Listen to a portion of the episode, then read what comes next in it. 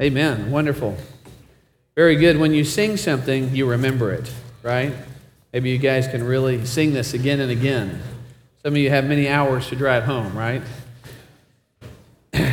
Well, okay, we are on to the mystery of the church, Christ's body. And uh, the, the last three points here the head, the body, and the unique foundation are to see this point. Uh, and if you remember in uh, Mike's wonderful drawing that we had on the, on the screen here, uh, there was a goal to the children of Israel. Once they were there in Egypt, of course, it was wonderful for them to cross that Red Sea and to get out of Egypt. Praise the Lord. Actually, you know what? I'd like for everyone who's been baptized this weekend stand up. Hallelujah. Amen. Marvelous. Thank you. So, and uh, I believe there's two more uh, after this meeting. And maybe the Lord is still stirring in some of you. It's time to cross the Red Sea. Time to leave Egypt.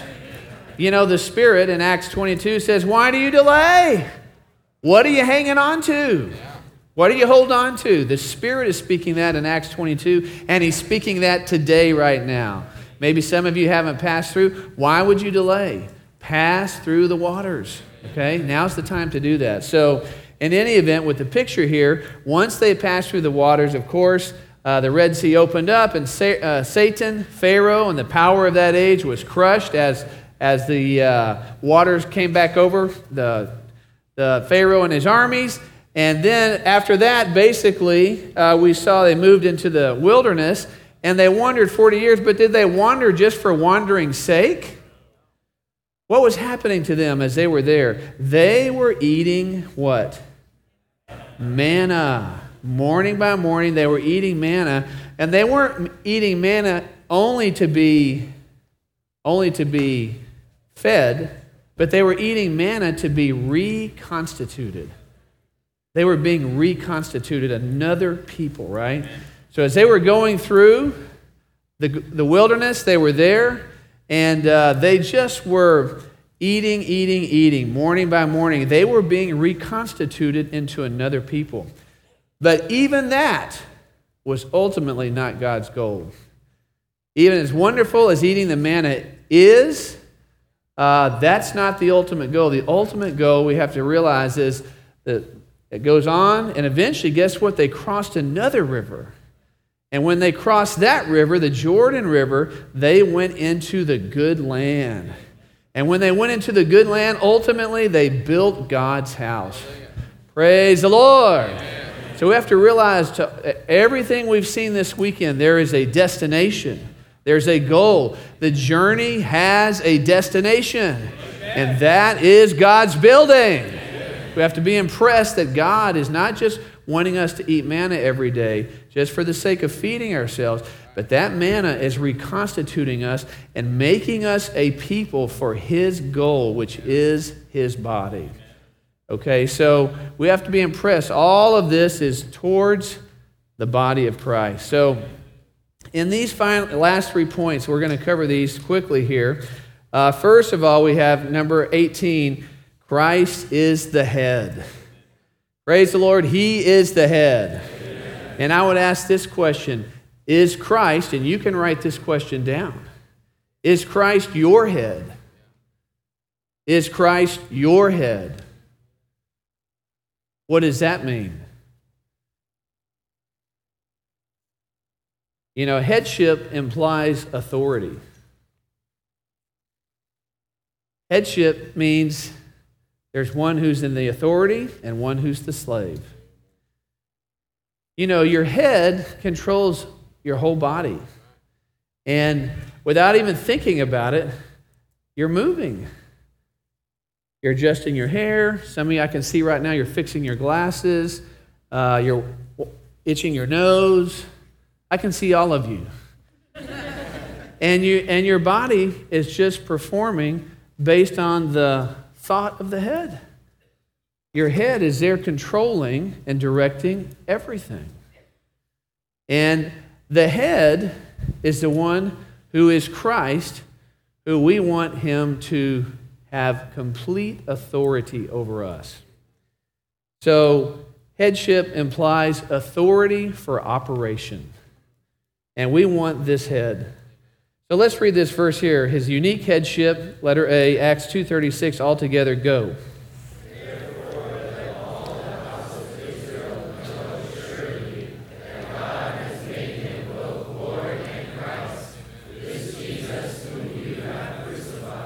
So, you know, our Lord, He went through a process, and eventually on the Mount of Olives, He was there in front of 500 brothers, and He ascended. Can you imagine that? Can you imagine seeing a man? A man, He ascended into the heavens. In front of five, to make no mistake about it, there weren't three of them there. There were 500 brothers and he ascended. And when he ascended, guess what? He was made both Lord and Christ. He was inaugurated at the throne of God. He was made Lord of all, to possess all, and he was made Christ as God's anointed one over the whole universe. He is the head of the body with the full authority to control everything. So, this is our head. So, the question is in our experience, is he your head? Is he my head? And we have to ask, how often do we say, Lord, how do you feel about this? Lord, how do you feel about what I'm putting on today? How do you feel about how I'm cutting my hair? How do you feel about my conversation last night with that brother? Lord, how do you feel about me going to this event, this class, this situation? He wants to be our head. He actually is the head. The question is, are we allowing him to be our head? Our head. So he has the unique headship in the whole universe, and he's waiting for some to be headed up. We should pray, Lord Jesus, head me up. Do it. Yeah. You know, the head is the boss. He's the boss man. You know, in the working world, many of you have not arrived there. Everyone's looking for a great boss. They want a boss who's wise, loving, forgiving, temperate, fair, righteous, just. They haven't found him yet. but you know what, saints? We have this boss. And when we come under him, we realize he knows all things. And he does all things well and He is our head. The question is will we allow Him to head us up? Well, we just have to be in this endeavor and in this vision that Christ is our head. Okay? Then letter B says his headship expressed. His headship expressed. You know, his headship, at least for a short time after he resurrected, was very hidden. But eventually, you know what? He got poured out as the Spirit, he got poured out on the body, and eventually he desires his headship to be expressed on the earth. He doesn't want his headship to remain isolated. He wants an expression. So let's read Ephesians 1:10 all together. Ready? Go.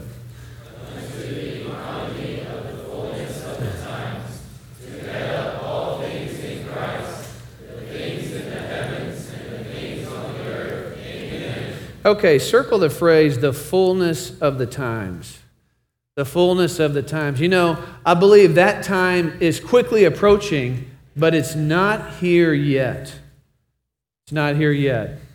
But the fullness of the times is coming, and at that time, you know what? There will be a full expression of the headship of Christ. He will rule and reign over everything in the universe. Everything, not just me and you, not even just people, but all created things in the whole universe. He will rule and reign. You know what? On the things that are seen and on the things that are unseen. Even, even at the subatomic level, do you realize he's going to head up every particle of the universe? He will head up everything.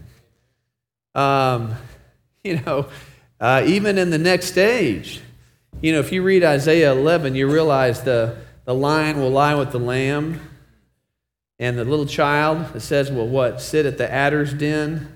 the snakes. You know, how many people like to see snakes now? Probably very few. I hate snakes. Can't stand snakes. But you know, do you realize in the next age, they're going to be headed up? To the extent the little child could be their buddy. Mind blow, right?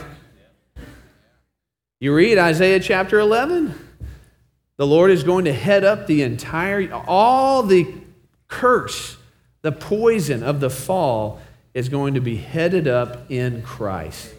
There's going to be a full expression of his headship in the whole universe. You know, even today, if you pick a, if you pick a rose, what happens to your hand?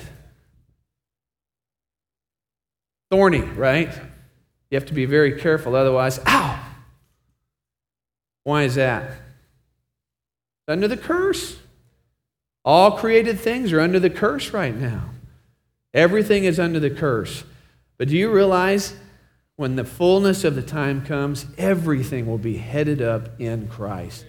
And there will be a full expression of that headship throughout the whole universe, with Christ ruling and reigning in fullness. Wow. Marvelous, right? So wonderful. Uh, okay, then letter C here. His headship worked out. Let's read Hebrews 2 8. Ready? Go. Yes.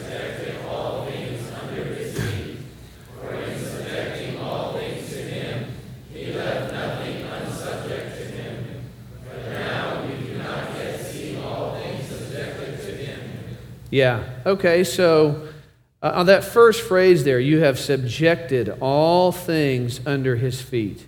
You know, that's, that's him being made Lord in all things. He's made the Lord there.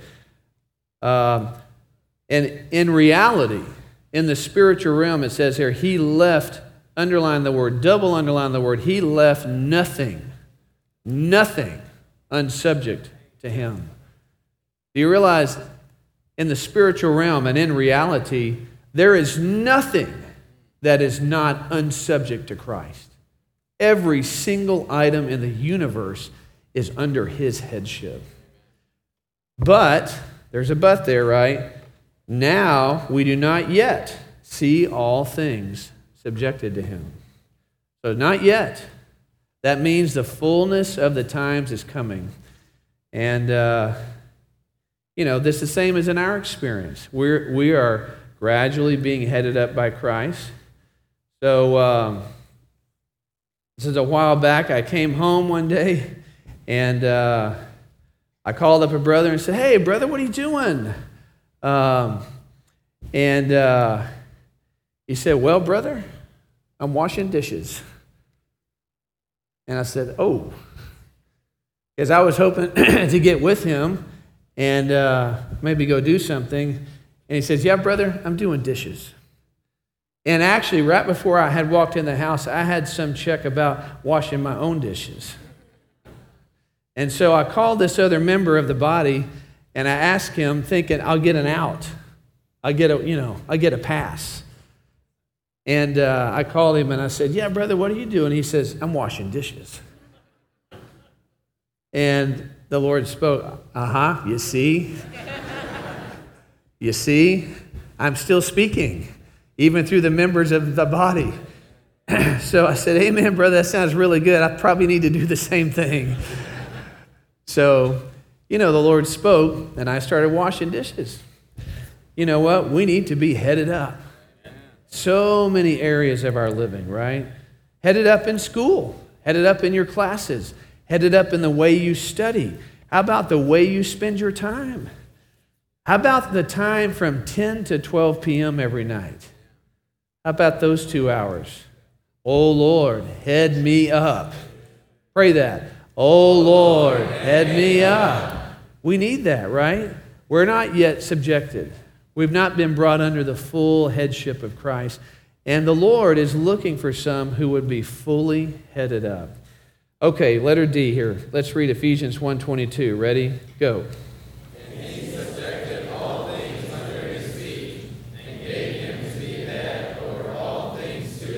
Circle the last three words to the church. We have to realize all of this, all of this matter of headship is to the church. That implies there's a divine transmission.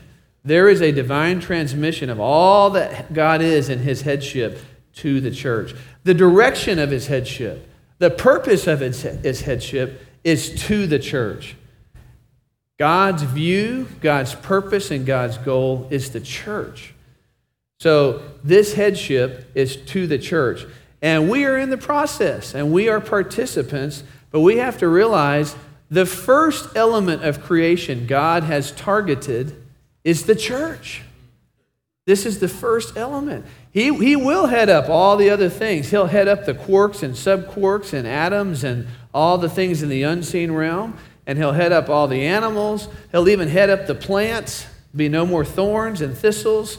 He's going to head up everything in creation. But the first thing he wants to head up is the church. That's us. We are the participants that. So the Lord is waiting. He's waiting on us to be headed up. This is what his desire is. So we have to realize we're the key. You may not think so, but we are the key to the whole universe. Because when the church gets headed up, guess what? The fullness of the times comes in.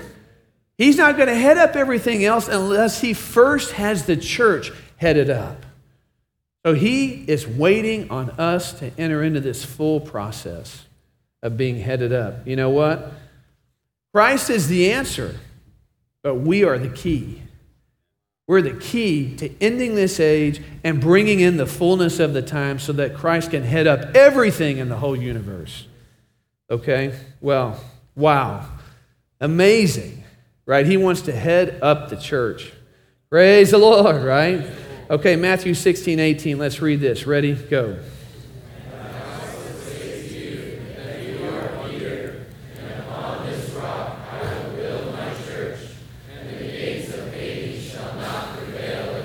Okay, underline, I will build my church. The Lord said it, I will build my church. You know what, brothers and sisters? we should not doubt this word. This is the Lord's eternal word. I will build my church. And this word doesn't change. He is going to build his church. So he's, uh, we have to realize, though, and you may not see this at first, but he is not going to build this church without our consent. You have to understand what I'm saying here. He needs us. He needs us to say, Lord, amen. Lord, amen. Head me up. Head me up in this closet in the way the things are in my closet, in the way the clothes are in my drawer, in the way I cleaned the kitchen. Head me up. Lord Jesus, head me up. Amen. Say that. Now say it stronger. Lord Jesus, head me up. That's more like it. Yeah. With spirit. Lord Jesus, head me up. The Lord needs a group of people are headed up by Christ as their head, okay? Um, we have to be impressed. We just have to accept and recognize his authoritative word. Many times the Lord is speaking to us inwardly. He's there inwardly speaking to us, and we're there resisting. We're resisting. But if we contact his living word, and exercise our spirit, you know what? We can enjoy the heading up in Christ. We can enjoy that heading up. This is wonderful. Okay, next verse here. Let's read it. Ephesians 5:29. Go.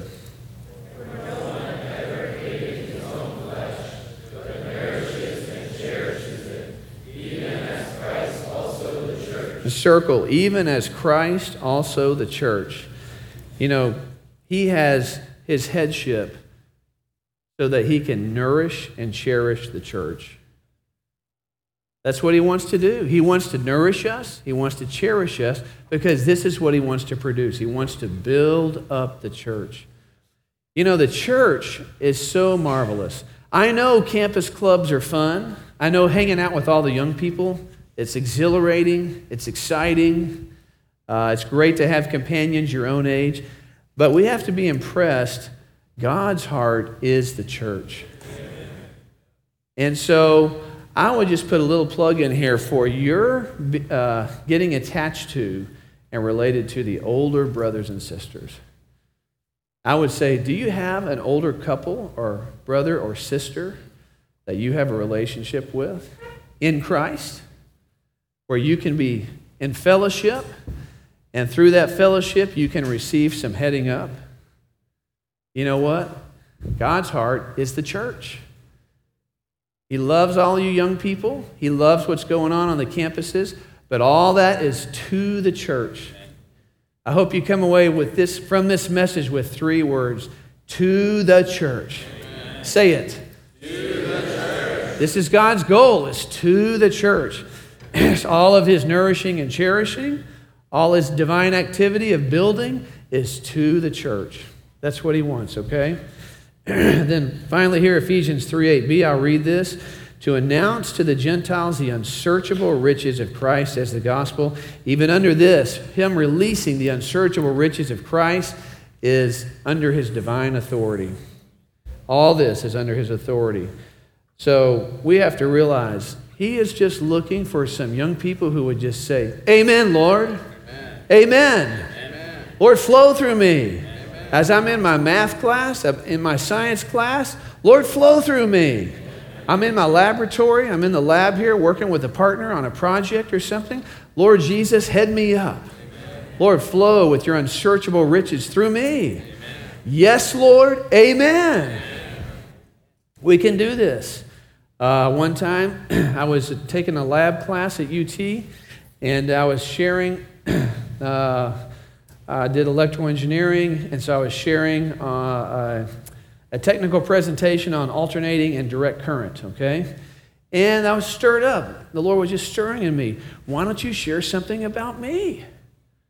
And at first, I was a little bit resistant. Ah, it's kind of weird, man. Sharing about you. This lab, there's about 25. That's a lot of people to kind of lose face in front of. And, and the Lord was so strong. You need to share me in front of these guys in the lab. It was guys and girls. And so, anyway, I got stirred up by the Lord's mercy. And so I prepared my technical presentation. And the last, I think we had, I can't remember if it was seven minutes, something like that. You're given an exact number of minutes. So I prepared the last two minutes were going to be about Christ. And so uh, the last two minutes, I shared something about Christ being the direct current to contact the living God. And uh, I didn't realize, but in the class, I didn't realize it at that time, there was a, a Christian girl, and she was a sister. And when I started speaking, she was in the back row, and she was going, Amen, Amen. So they were looking at me and looking at her, just going. and uh, anyway, Christ got expressed. We need to be headed up, right? Headed up in all the areas in our college experience, right? Okay. Uh, announcing the unsearchable riches of Christ as the gospel, all right? All right, letter E here, the next point here, is recovering the authority of Christ. Praise the Lord. Well, first of all, this recovered authority is to the nations. And clearly, right now, uh, we don't see that happening. We see a lot of craziness going on out there, right? With the nations. But let's read this next verse. Very good. Revelation 1 5a. Let's go.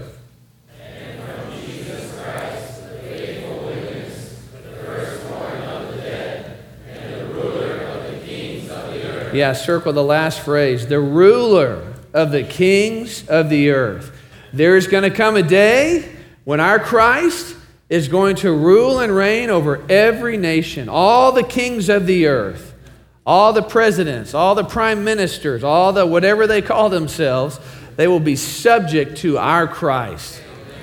He's the ruler. He's the ruler of the kings of the earth. And he is going to recover his authority on the earth in a total way. And this is marvelous. Right now, it's a circus. We understand that. But listen, don't be deceived. As soon as the church gets brought fully under the headship of Christ, the fullness of the times will come. Christ will bring in his kingdom, and he will be the ruler of the kings of the earth, manifested. Everyone will see it. Everyone will be clear wow, Christ is king. No one will have a question mark. Who is the ruler? So we shouldn't be deceived now. Don't get caught up in the political realm. Listen, that Christ is going to come back as a stone cut without, you know, hands. He's going to be a stone of smashing, and he's going to crush all of human government. Why would you get wrapped up in that? You don't want to get your fingers crushed, you know? This stone is going to come and crush all of human government, and he's going to establish his kingdom on this earth. Brothers and sisters, I believe it will be in a, in a day and age when you're alive. I believe it. He's going to come back. His whole kingdom will be over the face of this earth, and he will rule and reign as the king. Amen. Hallelujah. Hallelujah. Jesus Christ is our king. Amen. Marvelous. Okay, so that day is coming. And that's the first recovery in his authority. Then we see here it's to the church again, Colossians 2:19. Let's read this. Ready? Go.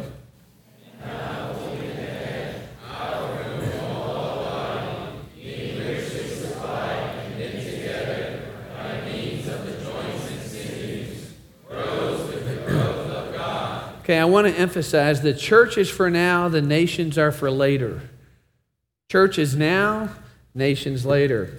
But we want to be those who are holding the head. I love this. Circle that first phrase holding the head. Holding the head. In our experience, what does that mean? Holding the head. You're holding the head. That means the head is there and you're holding on to him. You're holding on to his word his speaking, his authority, his arrangement. You're holding on to that. And he is ruling and reigning and administrating in your personal universe, holding the head. And as we do this, out from whom all the body, out from, out from this wonderful head comes all the body. we see here, firstly, being richly supplied and knit together. These are wonderful words here in Colossians. By means of the joints and sinews, grows with the growth of God. You know, we just have to learn how to say amen to the Lord of glory. He just wants a little amen. Lord Jesus, I say amen. Say that. Lord Jesus, I say amen. Say it again. Lord Jesus, I say amen. It's so wonderful. Sometimes it's not easy for those words to come out, but we have to practice speaking it into being, okay? All right. you know, we had a brother among us, and he, he liked to use this phrase. He says, A lot of times there's a little struggle in us. and he said, Just lose the struggle. Just lose it. That means lose it to the Lord. Let the Lord win. Let the Lord control. Let the Lord dominate. All the time there's little struggles. Just lose it. Say, okay, Lord, amen. Amen, Lord. You win. You dominate. You're the head. You're the king. Uh, allow him to enter in. So wonderful. The other day I parked the car and uh, I was definitely crooked, but I was still in the line. I mean, you know, if you got down there and, you know, I was still in my slot. But I was, anyway, I was struggling. I was, I was crooked. Actually, I was really crooked. And I started to walk away, and the Lord's like, nope, uh uh-uh, uh, nope, no, no. The further I got, the more bothered I got. I say, okay, all right, Lord Jesus, amen. So I went out and straightened the car. Small struggles, little struggles. We want, to, we want to say, Amen, Lord. So many small struggles. I put on a shirt the other day. and I started to walk out, and the Lord said, Nope, nope, nope. And uh, I was like, Lord, I had a lot of reasons why it was a good shirt to wear. And, and the head was saying, Nope, and so, by the Lord's mercy in that instance, and sometimes I, I, resist, and sometimes I just straight out rebel. I'm wearing this shirt because I like it. that instant, I said, Amen, Lord, I'll change. So I change the shirt. And he won, right? But admittedly, many times I resist, I rebel, but he's just looking for that amen. Lord Jesus, head me up, right? Oh, Lord Jesus. Okay. Uh, all right, the next point. This is, a, this is a big burden in this message here. Number three, let's read it. Go. Okay, how about all of us? Romans 12 1. Go.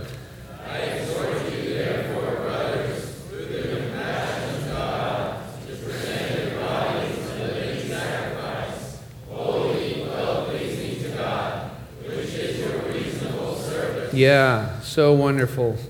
Uh, so just, yeah, circle a living sacrifice. A living sacrifice. Uh, well, you know, regarding this matter, uh, in order for the church to take the lead, there has to be some consecrated ones. Some who would just say, Lord Jesus, I give myself to you. Lord Jesus, I give everything I am to you. Lord, I give you all my time. I give you my future. I give you my future dollars. I give you my future endeavors. I give you my heart. Uh, consecration is key. It's key. And, you know, um, it's so critical to have a regular experience of consecration day by day. I hope this weekend, as you're driving home, you've seen the Christ. Praise the Lord. Isn't he marvelous? We've seen at least 20 items of Christ this weekend, and we want to consecrate ourselves. That means we give ourselves to Him. That means we simply open our heart and we offer ourselves to the Lord. We're not promising we'll never make a mistake. We're not, that's not what consecration is. We're simply just saying, Lord Jesus, I give myself to you for your purpose. And I would say, in practice, the more you can be specific with your consecration, the more rich your consecration is. Lord, I give you my time. I give you where I go. I give you my car, even though it's half broken. Praise the Lord. I give you where I drive. I give you who I pick up. I give you all these things. Be very specific in your consecration. This makes your consecration rich. Also, the picture in the Old Testament is they had to add wood to the fire every day. Every day they had to add wood to the fire. That's having the picture of having a continual, regular consecration. Morning by morning, we need to wake up again and say, Again, Lord, today I give you this day. Lord, I give you my time today. Oh, Lord, I love you. Lord, I give you my studying.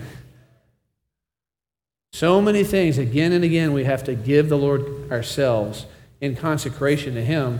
And you'll be surprised. You may think the Lord forgets about your consecration. He does not. He does not. Uh, I've shared this testimony. I'll share it again briefly. When I was 14, my dad had an accident. and basically, because of that accident, I made a deal with the Lord. And I said, Lord, if you give me my dad's life, I'll serve you the rest of my life. So then, when I graduated from college, I went to the placement office to sit down and fill out some paperwork. And uh, before I could put the pen to the paper, the Lord said, Aha! Do you remember? Do you remember? You made a deal with me. And now I'm calling you out on it. And so I never filled out the application. I was sitting in the placement office with my pen, ready to fill out the, the paper, and uh, the Lord wouldn't let me. Just had the pen right there. And uh, I just began to open to the Lord with the application under my fist and the pen in my hand. Lord Jesus, Lord Jesus, Lord, thank you for all you've given me. Lord Jesus, I trust you. I look to you. I just began to open to the Lord. And at that time, I got called by the Lord. The Lord spoke to me very particularly. Um, you need to serve me. So, anyway, I went to fellowship with the brothers, and it worked out where I just began to join the brothers and began to serve the Lord full time on campus. But I, I want to impress you that came out of a consecration that I had made eight years previous to that, that the Lord did not forget. So if you say, Lord Jesus, I give myself to you, he won't forget. He won't forget. He loves consecrated vessels. Okay? now, let's read this next verse, uh, Acts 26 19. Ready? Go.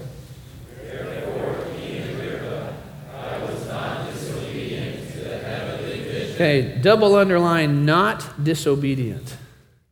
Not disobedient. That's a double negative for emphasis for you English majors, correct? Not disobedient.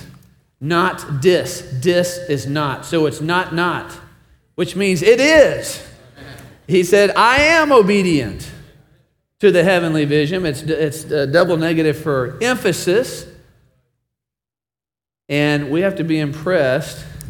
You know what? Many young people have a good beginning, but they don't finish the race. You know what? Your heavenly vision can fade. I want you to be impressed with this. I can't tell you how many, how many. You're here this weekend. I'm so happy. I love all you young people. I can't tell you, make me so happy. I could do cartwheels up here, except I'd probably break something, all right? I uh, am so happy to see all of you young people. But I will tell you this I have seen hundreds and thousands of young people before you, and probably the large majority of them have not continued the race. So, what's the biggest problem? The biggest problem is not a regular consecration. We need a heavenly vision. We need our vision again and again restored. But we need to learn how to have a daily consecration. Where will you be in five years? Where will you be? You don't know? I hope you're pursuing Christ and consecrating yourselves to Christ and the church. I hope so. I hope you would make a determination in your heart in your young college years Lord Jesus, I want to be pursuing you in five years. I want to give myself to you to be with you for the next 10 years, the next 20 years, the next 40 years until you come back. Lord Jesus, I love you. We need this regular consecration again and again. Lord, I give myself to you. This keeps our love for Him hot, our vision for Him fresh, and our pursuing of Him active. Hallelujah, right? This is what we want. So, don't be a casualty. I hope we all come back in six months and in a year and in five years. You're still coming back. In five years, when you come back, you'll have graduated from college, or maybe some of you will be a master's and PhD, and you'll have, be in Germany serving the Lord. You'll be in Europe preaching the gospel. You'll be there bowing your knee and consecrating again, morning by morning, except you'll be in Switzerland. You'll be in France. You'll be there on the campuses ministering the gospel. Consecrated young people.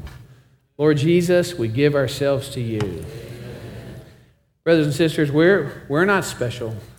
None of us are special. None of us are exceptional. We simply give ourselves to Him again and again and again. And by the Lord's mercy, He keeps us. By the Lord's mercy, we continue to pursue Him. This is the Lord's mercy. Even that we're here today. Thank you, Lord Jesus, right? Okay. Uh, Paul said here in 2 Timothy 4 7, he finished the fight. Paul had to have been a regular consecrating brother. He says here in 2 Timothy 4 I fought the good fight. I have finished the course.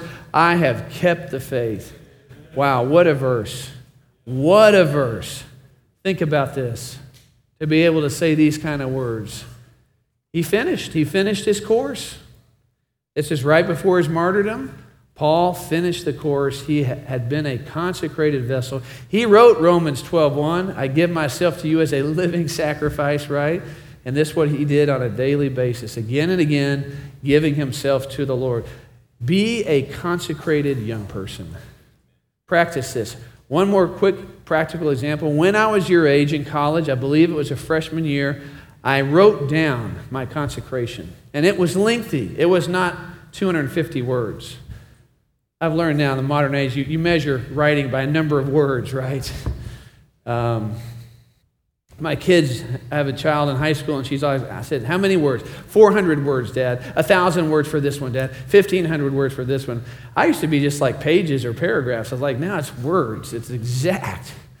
In any event, write down your consecration. Why do you write it? Do you write it down for somebody else? No. You write that down for yourself. When the going gets rough in two years or three years and you've had a tough go, things are rough, pull out that consecration and read that consecration.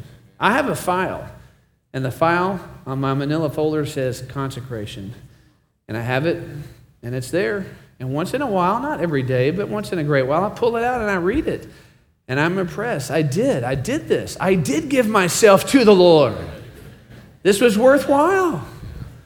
And Lord Jesus, I give myself again today to you. Okay, so this is a big point. We need a heart of consecration. All right, letter F here. Moving on. The head's deputy authority, the church. And let's read the last verse in this section first Matthew 18, 17. Y'all see that? Ready? Go.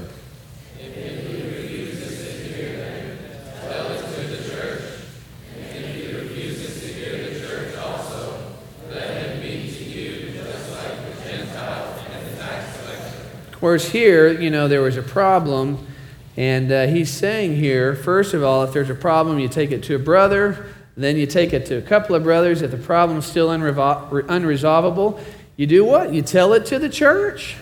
The church here then becomes God's deputy authority. That means it's the place, place authorized by God to represent him on the earth. It's a serious matter. I mean, God actually has a deputy authority on the earth, representing his authority. Um, it's quite interesting he does this. You know, I've been meeting with the brothers now for a good number of years, and I would, I would ask us, what, what, do you, what do you think? What percentage of the brothers' decisions are accurate? What percent? What do you think percent? Wise.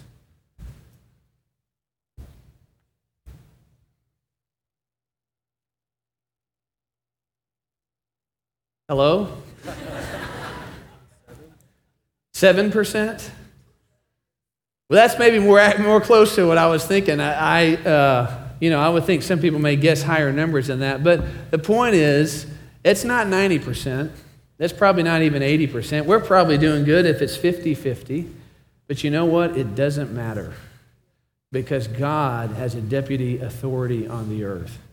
And if the brothers are under the headship of Christ and being headed up in Christ, and they are in one accord, it doesn't matter what their decision is because they represent God on the earth.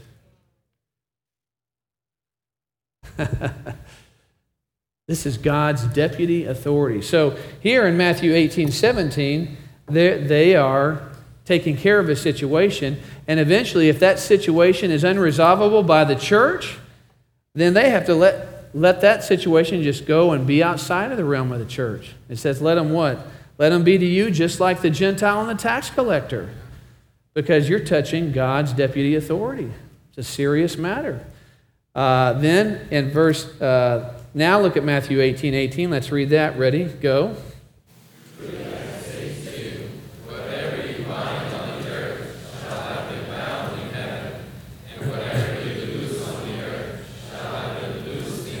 You know, this is the prayer ministry of the church. It's the highest ministry on the earth, and it has the authority to bind and loose on the earth. It's a powerful thing. Don't miss the prayer meeting of the church. Listen, as a college student, it's probably one, one of the most tempting meetings to be missed.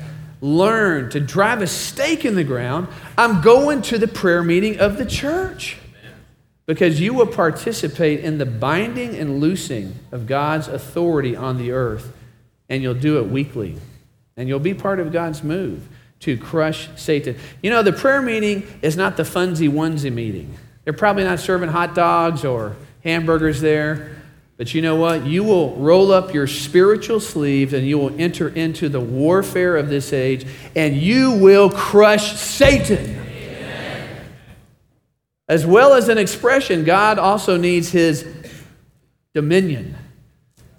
And in his dominion, he is defeating and destroying Satan. So I would say, as young people, I hope many of you, I know it's not an easy meeting to make. It's the middle of the week, either Tuesday or Wednesday night, but that night you have to call it fight night. That's the real fight night. And you need to establish in your schedule, in your schedule, that you plan to go there. It's usually only an hour. So many things can come in. Oh, I have to do this. I have a project. I have a paper.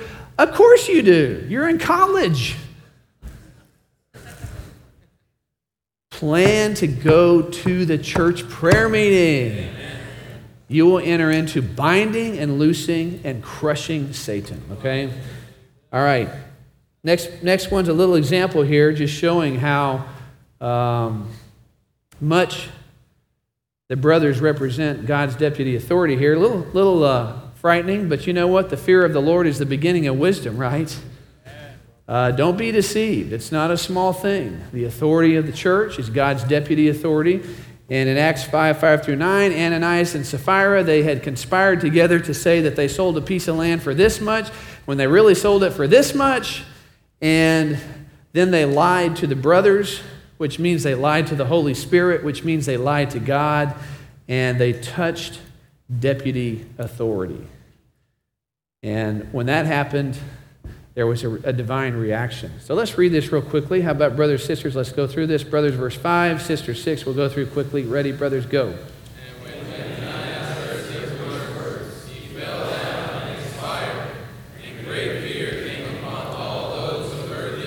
Sisters.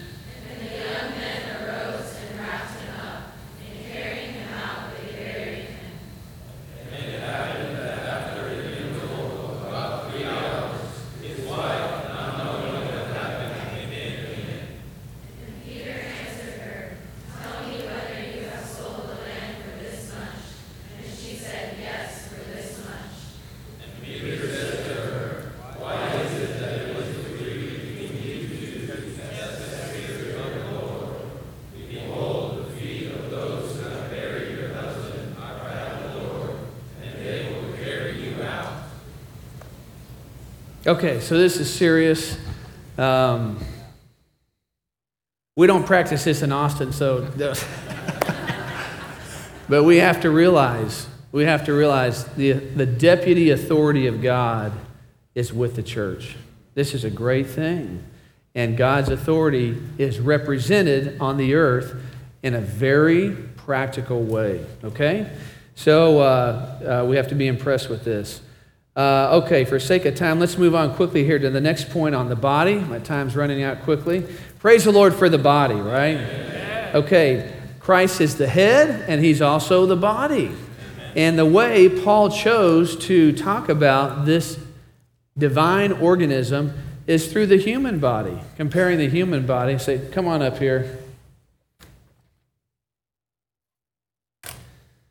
It's amazing. Okay, so here you know, Christ, He's the head. He's the head, and the church is the body. He's the body. Isn't this a wonderful thing? The head, the head with the body. The head without the body, scary thing, right? But the head with the body, this is this is pleasant. What an expression. What a testimony, right? And so Paul used the, the physical human body to show us this picture of what Christ is, both as the head and as the body. Okay? Christ is number one, he's the what? Head. And number two, he's the body. So is this right here? Is this right here? Is this Christ?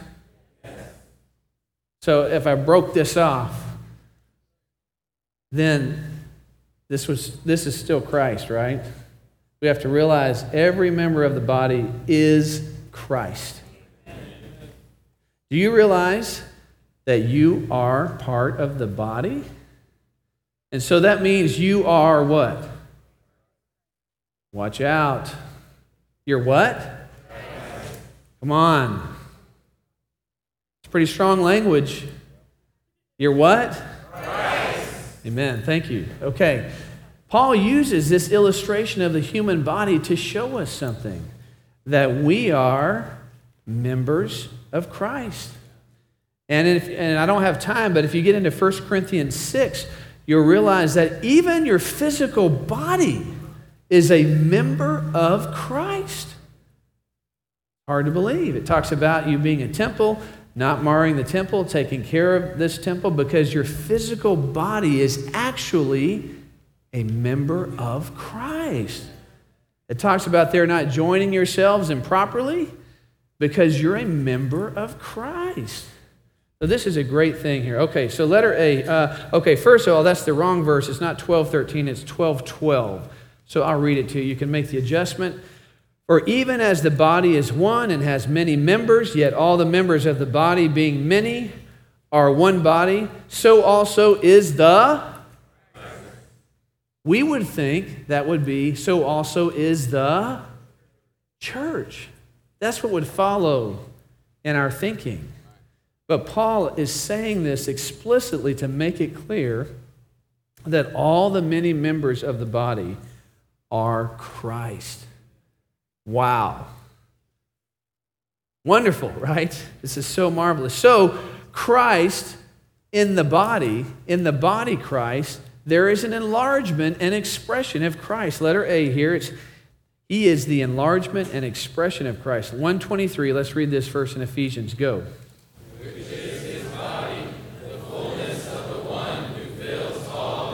Okay, circle the word fullness, the fullness. Actually, in Colossians 2 9, it says, For in him, that means in the person of Christ, dwells all the fullness of the Godhead. Wait a minute. Seems to be a contradiction here. Colossians 2 9. See, the Bible contradicts itself. It's not true. I told you. right? The naysayers on campus. Maybe your college professor. Maybe uh, your friend who doesn't believe. Actually, when things seem to be in apparent contradiction, actually, they just reveal more light, right? We have to be impressed, okay? So in Colossians 2 9, it says, For in him, in Christ, dwells all the fullness of the Godhead bodily. In him, in him, in his physical body. But wait a minute, it says here, which is his body, the fullness. What's going on here? The fullness of the one who fills all in all. Okay, Colossians 2 9 is actually Christ in his essence. The Godhead in his essence, he's completely full in Christ bodily. But in his expression, he's not full, except through his living organic body, through the many members' body through the organic expression of all the members. Only the fullness of Christ in his expression can come out in this way. So, in himself, in his essence, he is completely full. He is the fullness of the Godhead, even in his physical body. But he's also the fullness expressed in all of us. You could say which is his body in this verse. And you could put after that, the rest of him. The rest of him. The fullness of it, which is his body, meaning us, meaning all the believers, which is the rest of him, the rest of Christ. That's not heresy, that's truth. That's fullness in expression. Okay, we have to be impressed with that, okay? All right. Letter B, not only enlargement and expression, but organic and spontaneous. Okay? Let's read Ephesians 4:16 all together. Ready? Go.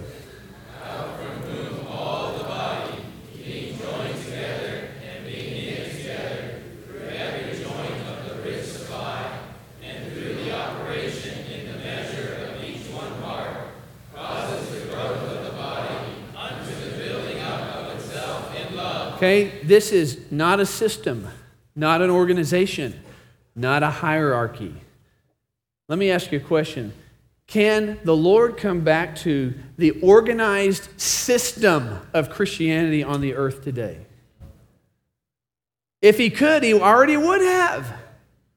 But there's a system today, there's a, there's a hierarchy set up, there's um, a clergy laity system set up. Guess what? The Lord can never come back to that. He cannot come back to that.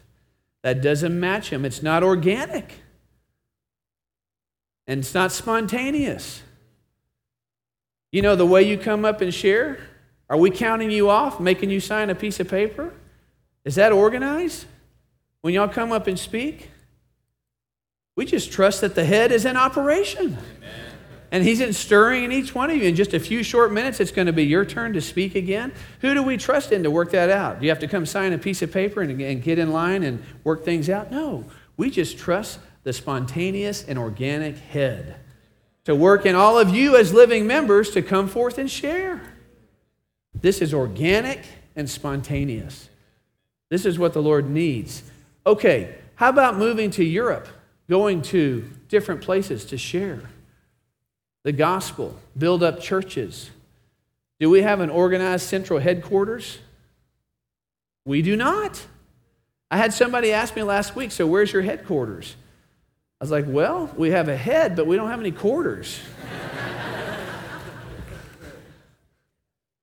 And he's like, no, that can't be. I was like, yes, it is. And he didn't believe me again. I said, actually, we just have the head. That's what we have. We have him.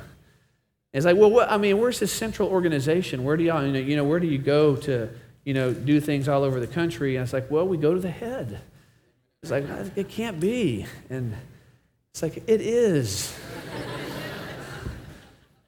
and so, anyway, we just went back and forth. You know what? Things are organic. I would even say mysterious. They're mis- we can't fully understand everything going on. We just know that the head is in control. And things in the body are organic and spontaneous. How about whether or not you'll preach the gospel this week on your campus? Who will you do it to? When will it happen? How will you do it? Are we organizing this? No. We're trusting that you're living Christ, that you're exercising your spirit, that you're loving the Lord, and something of the overflow of Christ is going to come out of you while you're on campus, and Christ will flow out. That's organic and spontaneous. This is wonderful. This is the view of the New Testament. Our Christ is the body who's organic and spontaneous. Okay, then letter C quickly here, moving on. My time's almost out, and it'll be ready for you to speak organically and spontaneously, right? Okay, this body is only Christ. Colossians 3:11. Let's read it. Ready? Go. You could say this Christ is all the members and is in all the members. Christ is all and in all. Okay? You know what? In the body, there is nothing but Christ. Uh, you know, being in the body has nothing to do with anything except Christ. It has nothing to do with age, education, your walk of life, your preferences, your background. None of that matters. It doesn't matter. And so when we're with one another, we just realize He has uniquely set the members as it pleases Him because it's only Christ. It's only Christ. Look at this room. Just look around for a minute. What a crazy group of people. I mean, we really kind of don't fit, really, not that well. Except we're in Christ. We're enjoying Christ. And it pleased Christ to bring us together. This is so marvelous. I, why do I love all of you so much? Because you're filled with Christ and only Christ, okay? Uh, this is a huge point. Christ plus nothing. The body is Christ plus nothing. Okay? All right, then letter D, many and varied members, 1 Corinthians 12 14, go. Yeah, not one member, but many. Romans 12 4, read it.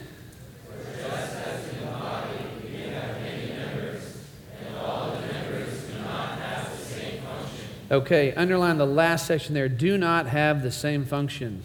You know, in the body of Christ, there's many members. There's millions of members of the body of Christ. Millions. Millions. And all the members do not have the same function. Just like in your physical body, how many, how many cells are in your physical body? I've heard trillions, trillions of cells are in your actual physical body. That's a lot of cells. Well, in the body of Christ, there's millions and millions of members, but they don't all have the same function. Couple quick points. Number one, none of us are more than a member. If you think you're more than a member, then you become a cancer. It's a serious problem. You think you're something special. listen to me. yeah, why don't y'all just listen? Listen here. You know what, brothers and sisters? I'm just a member. And that's people who get puffed up, people who get proud, people who think they're exceptional. You know what? We're all only a member. Then the second point is we're never less than a member. This is the enemy's condemning. Wow, if the brothers and sisters knew what I was really like, man, they would have kicked me out long ago. Ah, man, I'm awful. This is the lying devil. You're still a member of the body of Christ.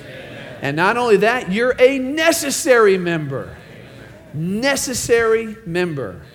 Look at your neighbor and say, Neighbor, you are a necessary member.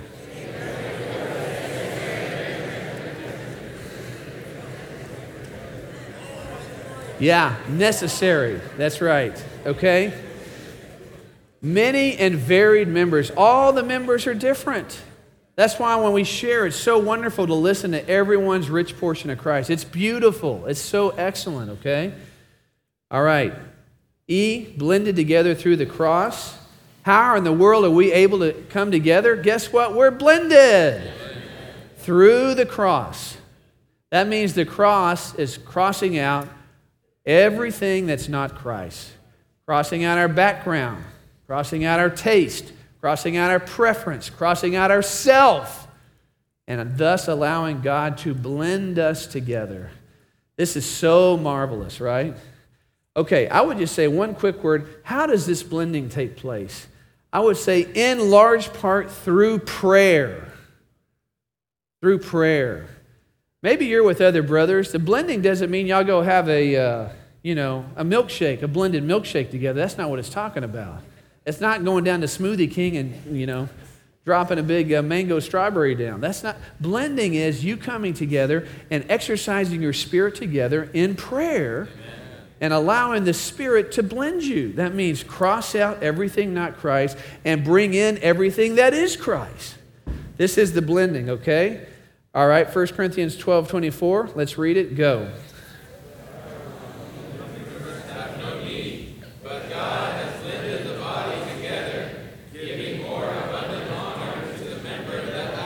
Okay? More abundant honor to the member that lack. That's a beautiful thing about the body of Christ is it honors the lacking members. Wonderful. Okay? All right. Uh, F, and I'll just touch up and finish up quickly here. F, the body is universally one and locally expressed. This means the body or the church has two aspects. There's a universal aspect, which includes the body of Christ in all of space and all of time. Guess what? The Apostle Paul is part of the body of Christ.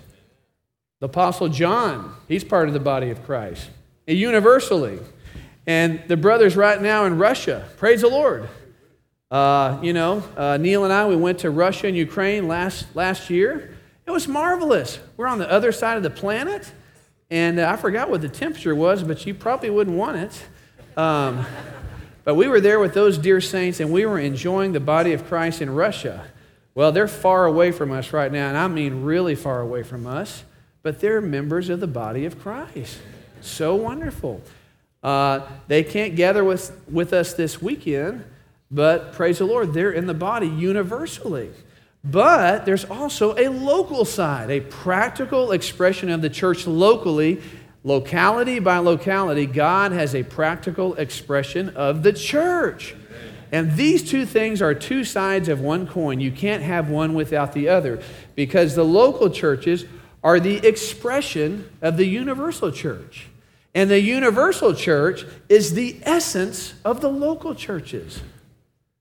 Both go together hand in hand local and universal. This is the body of Christ. Okay, it's marvelous. If I go to Dallas, I can meet with the brothers there. If I fly to Fiji Islands, and I've done it, I can meet with the brothers there. And in Auckland, New Zealand, and in Melbourne, Australia. Praise the Lord. The body is there, locally expressed. So it's marvelous that the church has this universal aspect and local aspect. Okay, last point, and we won't get into the subpoints, is just the unique foundation. Christ is our unique foundation. Uh, and upon that foundation, I have here five keys, and uh, we'll have to cover that another time. But He is the key. I'll just read these titles the key to oneness. Praise the Lord for the oneness. Amen. He's the key to passing the test, Amen. He's the key to bearing remaining fruit. This unique foundation is the key to discerning substitutes of Christ. And finally, this is the key to boldness and rest. Praise the Lord. So marvelous that we could see Christ as our head, Christ as the body, and Christ as the unique foundation. Thank the Lord for this time in this conference that we could see these 20 marvelous items as the all inclusive Christ our Christ and his cross is the unique solution to every problem. Amen. Praise the Lord for his building up of his body, right? Okay, now let's pray with your neighbor for a minute, and then we'll also have a time for you to come and speak, okay?